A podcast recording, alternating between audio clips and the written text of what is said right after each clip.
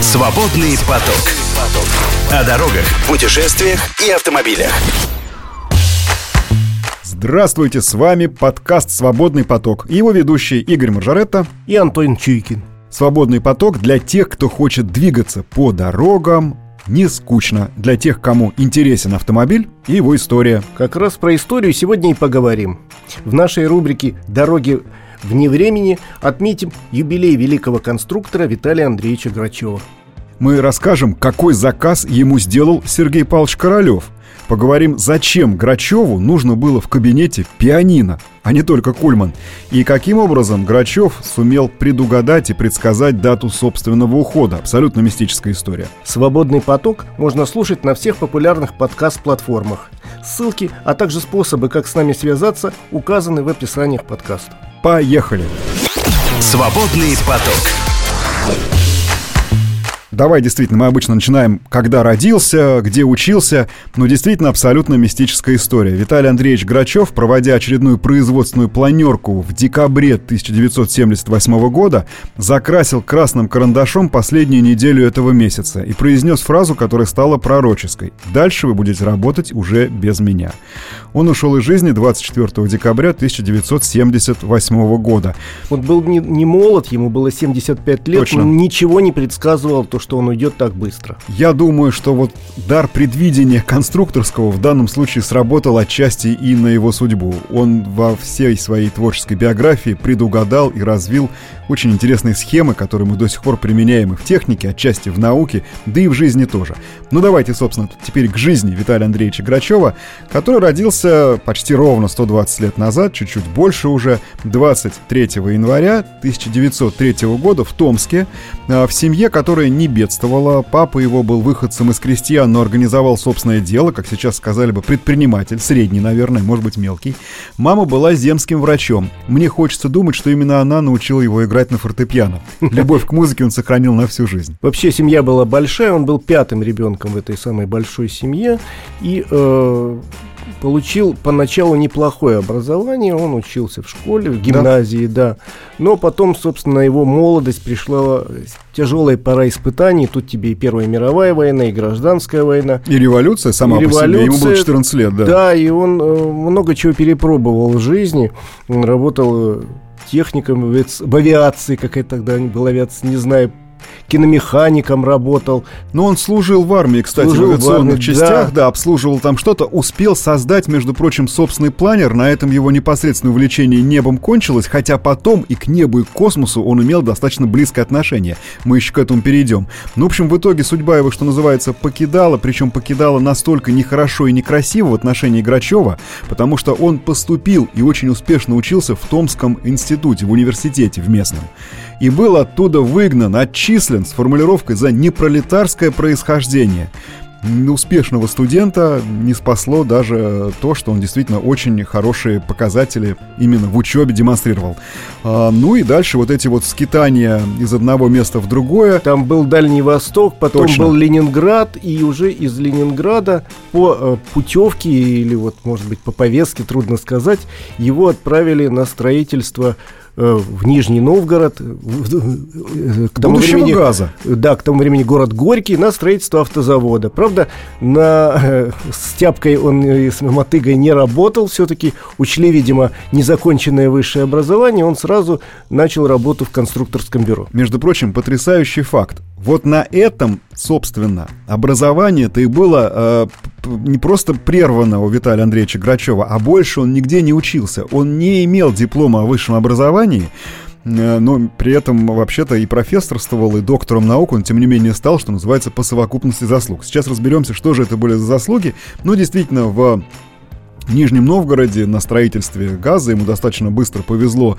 попасть э, в бюро, которое занималось тематикой автомобилей повышенной проходимости. Мы сейчас сказали бы полноприводных, тогда так не говорили, по одной простой причине. Да не было еще полноприводных машин практически ни у кого.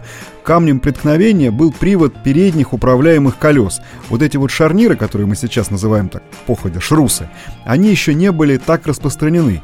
Еще только-только начинался Citroёn Traction Avant, первый массовый переднеприводный автомобиль. Еще только первые опыты с полноприводниками ставились и в Европе, и за океаном. У нас таких машин не было, поэтому основным путем, по которому хотели идти, повышая проходимость автомобилей, это поставить сзади вместо одной оси две, а может быть и три. Вот, собственно, Первой такой машиной и занялся Грачев.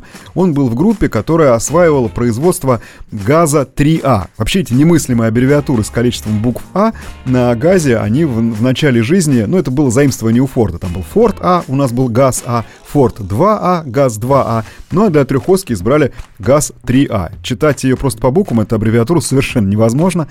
Грачев успешно работал над этой машиной, э, нарисовал, сконструировал демультипликатор э, и детали подвески.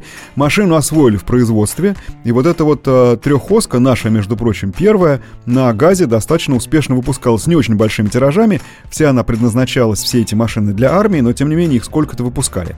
Но Грачева уже увлекла эта тема, вот этих вот машин, которые могут ездить не только по дорогам, которым ну, подвластны любые покрытия, а иногда даже и не покрытия, и болота, и все, что хотите. А следующая машина, за которую он принялся, носила неудобоваримый, но логичный индекс ГАЗ-4А. Что это такое? Это был пикапчик на базе ГАЗ-А, а, которому он а, придумал такую тележку из четырех колес, то есть из двух осей сзади. По-прежнему на переднюю ось никакие моменты, никакие, значит, лошадиные силы не передавались. Но при этом он очень интересно расположил запаски. Они висели по бокам кузова, так что эти колеса могли опираться на поверхность при переезде через какие-нибудь канавы или тому подобные препятствия, чем, в общем, серьезно улучшалась проходимость. Но время-то шло, уже на ГАЗе к тому моменту завершали выпуск э, седана первого ГАЗ-А, уже пошла МК, первая более-менее самостоятельная машина, и Грачев переделывает свой пикап э, уже применительно к узлам и агрегатам МК. Называется эта машина ГАЗ-21. Да-да, потом этот индекс присвоит Волге, но это совсем еще была не она, тогда еще была совершенно другая система модификации, обозначений индексов и так далее, и так далее. Будем считать, что это просто совпадение. Конечно, это, это действительно просто совпадение. ГАЗ-21, а, четыре колеса ведущих сзади. Опять-таки очень интересное расположение запасок, который Грачев повесил по углам кузова. Это же был пикап, небольшой кузов сзади. А ими можно было опираться на почти вертикальную стенку, если вы с нее собирались съехать. А под кабиной были маленькие опорные катки. Они крутились, это были уже небольшие колесики, но которые, тем не менее, тоже могли служить вот э, опорой при переезде каких-то препятствий, не знаю, траншей, канав и тому подобное. На базе этого автомобиля успели даже построить седан, редчайший экземпляр, э, говорят, где-то сейчас в коллекциях он сохранился и можно на него посмотреть. Но любопытно, что на своем пикапе Грачев, который всегда очень любил испытания и практическую работу, отправился в Каракумский пробег – то есть вот он проехал все вот эти вот 12-13 тысяч километров вместе со своей машиной, оценив таким образом ее достоинства, ну и возможные недостатки. А, ну, к тому же есть несколько снимков, как Грачев штурмует либо крутые подъемы, либо лестницы. Вот тоже ему нравилось показывать свойства своих автомобилей, полноприводных впоследствии, а пока только заднеприводных, вот на подобных препятствиях. А, ну, действительно, очень там неплохо себя машины показывали. Более того, вот этот вот ГАЗ-21 в итоге устроил даже таких строгих людей, как военные. И они готовы были разместить заказ, и было принято решение об организации производства на газе вот такой машины. Понятно, что заводу она была не очень удобна, потому что ну, не полностью она совпадала с имеющимися конструкциями, но тем не менее, заказ есть заказ. И тут Грачев совершает поступок, ну, по смелости, наверное, один из самых значительных в его жизни. Он пишет письмо Ворошилову, письме, Наркому обороны, между прочим. В письме излагает, почему не нужно производить машину, которая уже принята на вооружение. Мотивируя тем, что это не самая лучшая схема, когда привод только на задние колеса, пусть даже их четыре. Он говорит о необходимости развития полноприводных схем, больше того, просит купить для газа одну из таких машин, они уже потихоньку появлялись на Западе, чтобы ознакомиться с его конструкцией, с ее конструкцией и, насколько возможно, ее воспроизвести. На дворе 36-37 год. Честно говоря, за такое письмо он мог, ну, что называется, уехать в места даже не то, что не столь отдаленные, а очень отдаленные. Нет, этого не случилось. Ворошилов ознакомился с его письмом, сделал правильные выводы, был отменен выпуск вот этих автомобилей, а на газ действительно приехал полноприводный автомобиль. Легковой. С его конструкцией Грачев ознакомился, а разгадал вот эту хитрую геометрию канавок в шарнирах равных угловых скоростей. Это были шарниры Bendix Weiss. И, между прочим, Грачев, зная хорошо станочный парк газа, а ты же помнишь, откуда там были все станки? От Форда. Ну, конечно. Завод ну, так или иначе. Компания да, Ford. Через Ford. Он сказал, мы можем это повторить. И буквально в считанные месяцы он представил на суд э, сначала своих коллег, а потом и армии полноприводную М-ку ГАЗ-61. Это была МК шестицилиндровая, модернизированная, несколько она отличалась по кузову, но эта конкретно машина была еще и высокая. Есть очень интересные снимки, где в открытом автомобиле сидит Грачев, а рядом с ним стоит Липгард. Оба еще совсем молодые, оба совершенно выдающиеся конструкторы. Оба продвинули вот такой неожиданный автомобиль, который произвел просто фурор на всех, потому что он показывал чудеса проходимости. Да, он не очень быстро ездил. Ну, тогда все машины ездили не быстро. Ну, 70, 80, там, 100 км в час было достаточно. Тем более, что мотор был достаточно мощный. Не обычный 4 цилиндра, как у МК, а уже все-таки 6. Это был двигатель будущий, да, э, для многой перспективной техники. Насколько я помню, потом в, в годы Великой Отечественной войны на этих э, автомобилях ездили все командующие фронтами, э, в том числе Георгий Жуков, ну и многие. многие. И Рокоссовский и Конев выпустили таких машин немного, но в том числе вот э, в, в, в таком использовании они оказались чрезвычайно нужны и, и полезны. Ну а почему немного? Потому что ознакомившись с этим автомобилем, который, между прочим, да, в общем-то, еще и в мире не имел аналогов. Что-то подобное потом назовут кроссоверами. То есть уже великолепная проходимость, но при этом вполне себе достойный комфорт.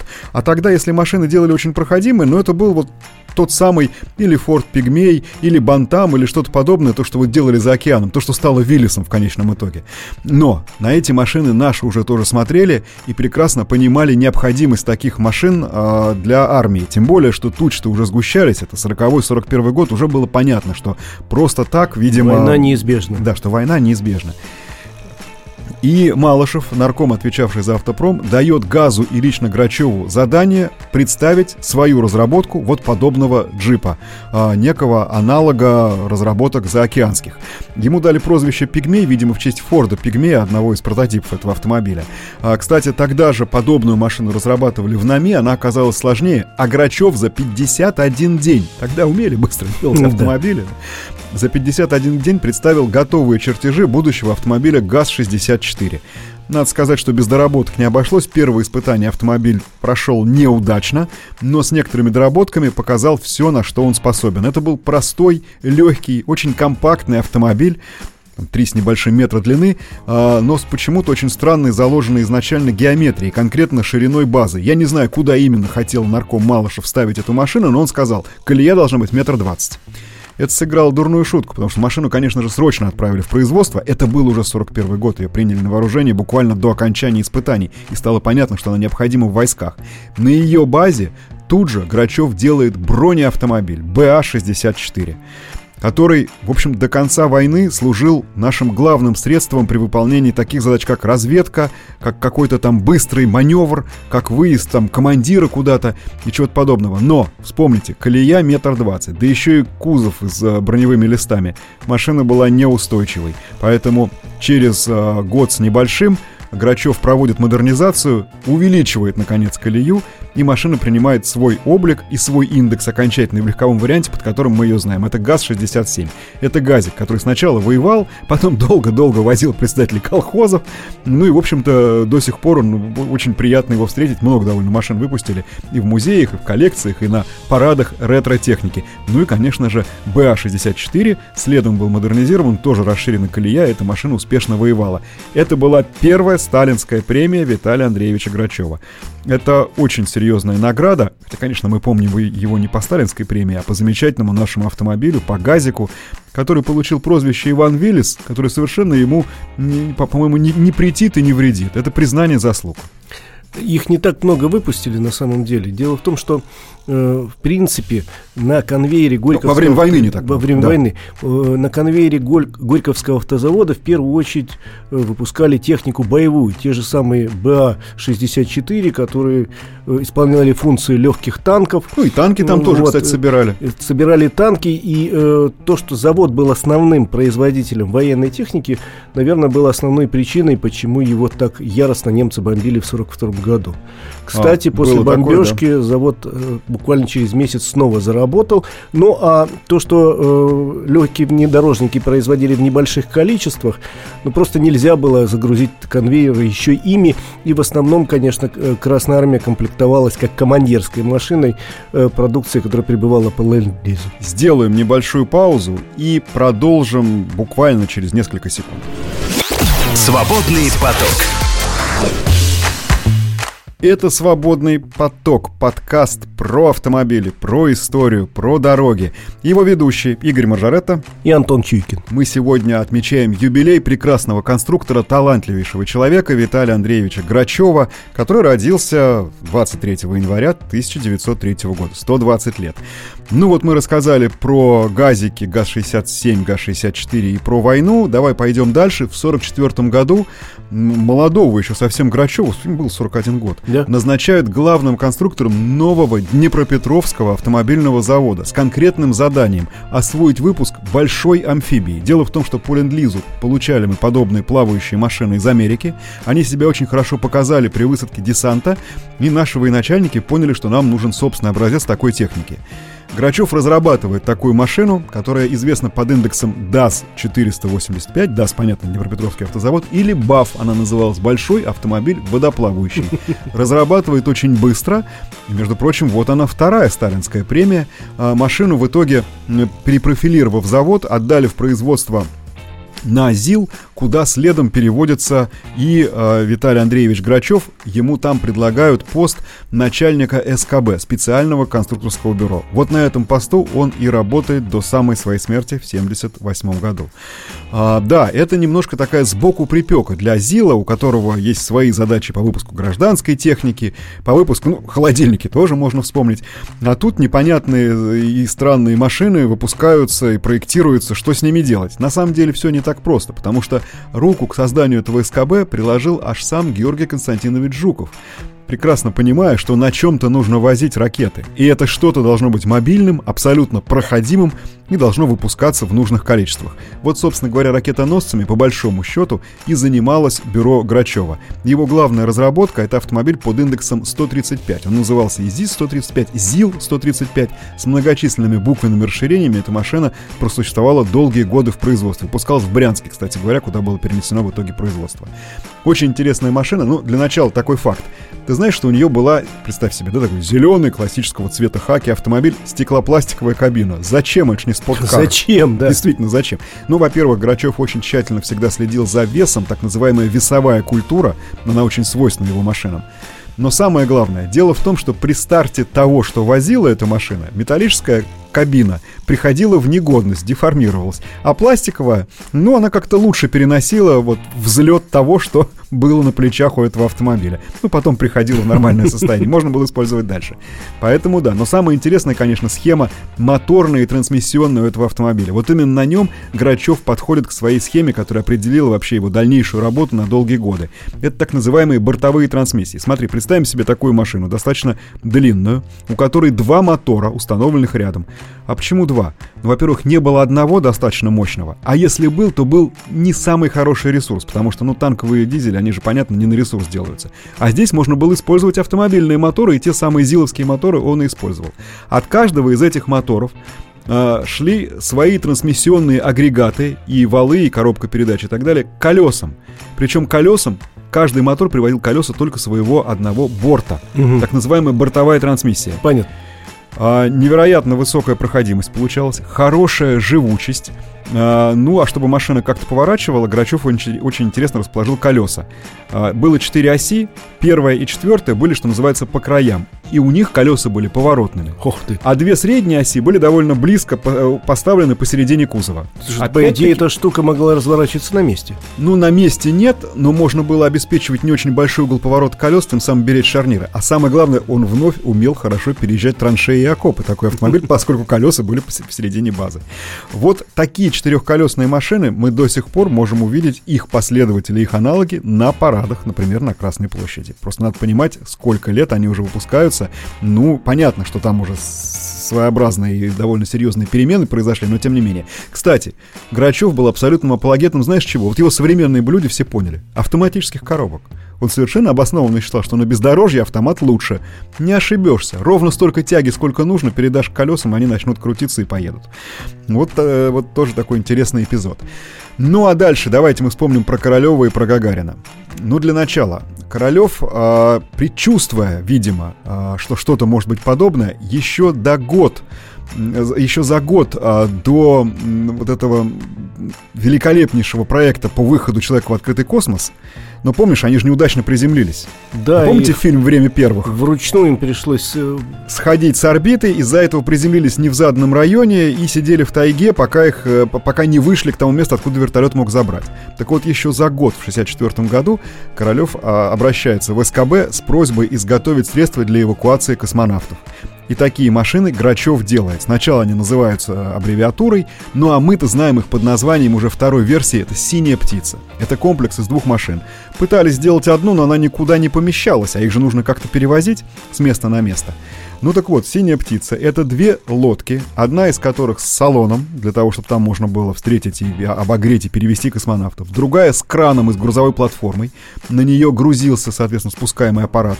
Шесть колес, три оси, одна ровно посередине, те самые поворотные колеса по краям, невероятная проходимость, машины, которые умеют плавать, ездить по болотам, все что угодно. Если вдруг они куда-то не могли попасть, на этот случай Грачев придумал и третью машину, это шнекоход с, э, с роторным двигателем, вот эти винты Архимеда, которые были установлены вдоль машины и, вращаясь, позволяли ехать хоть по болоту, хоть по снегу. Единственное, по асфальту нельзя. А вот по любому мягкому покрытию эта машина ехала как по, по, по абсолютно ровной, Я хорошей так и дороге колесным. Машину на двух этих самых шнеках. На двух винтах. Мясорубки. Да, да, да, точно. Ну, да, хотите посмотреть принцип, да, вспомните мясорубку. Так что вот ездила она примерно так же. А, ну и вот эту машину э, делали на Зиле, до сих пор они служат, и если вы сейчас где-то в хронике приземления космонавтов, встречи их увидите, а, вот эти вот характерные такие синего цвета лодки, знаете, что это вот они, творение того самого Грачева. Ну, в качестве э, экзотики под э, конец этого выпуска, я же обещал, что еще к авиации вернемся. Вот на самом деле планер у Грачева в заре его карьеры был не очень удачным, а потом тот же самый Королев выдал ему следующее задание — а сделай нам, говорит, платформу для перевоза тяжелых ракет а, с берега Каспия на Байконур. Вот мы их будем не там собирать, а вести готовыми. Для этого Грачев в качестве единичного модуля берет тот самый ЗИЛ-135, но ставит на него самолетные стойки. От самолета Ил-18, оснащает каждую из этих стоек, по бокам э, кабины они стояли, двумя здоровенными колесами, работает в кузове, стоит бензиновый двигатель ЗИЛ-375, он приводит генератор, а генератор дает электричество электромотором для привода тех самых колес. То есть это еще и гибрид. Вот такая платформа, собранная из нескольких модулей, она существует, к сожалению, только в макетных образцах, потому что, ну, потом сменилась наша политика, не стала Королева, и некому уже было дальше продвигать вот такие идеи. Мы до сих пор, видимо, не знаем всех конструкций Виталия Андреевича Грачева. Но самое главное, что мы его помним, и помним не только по орденам, наградам и сталинским премиям, а по тем замечательным машинам, которые до сих пор служат, до сих пор спасают и до сих пор ездят. С юбилеем Виталий Андреевич Грачев. Великий конструктор. Свободный поток. Слушайте наши подкасты на Яндекс Музыке, Apple Podcast, Castbox, Spotify и на других платформах.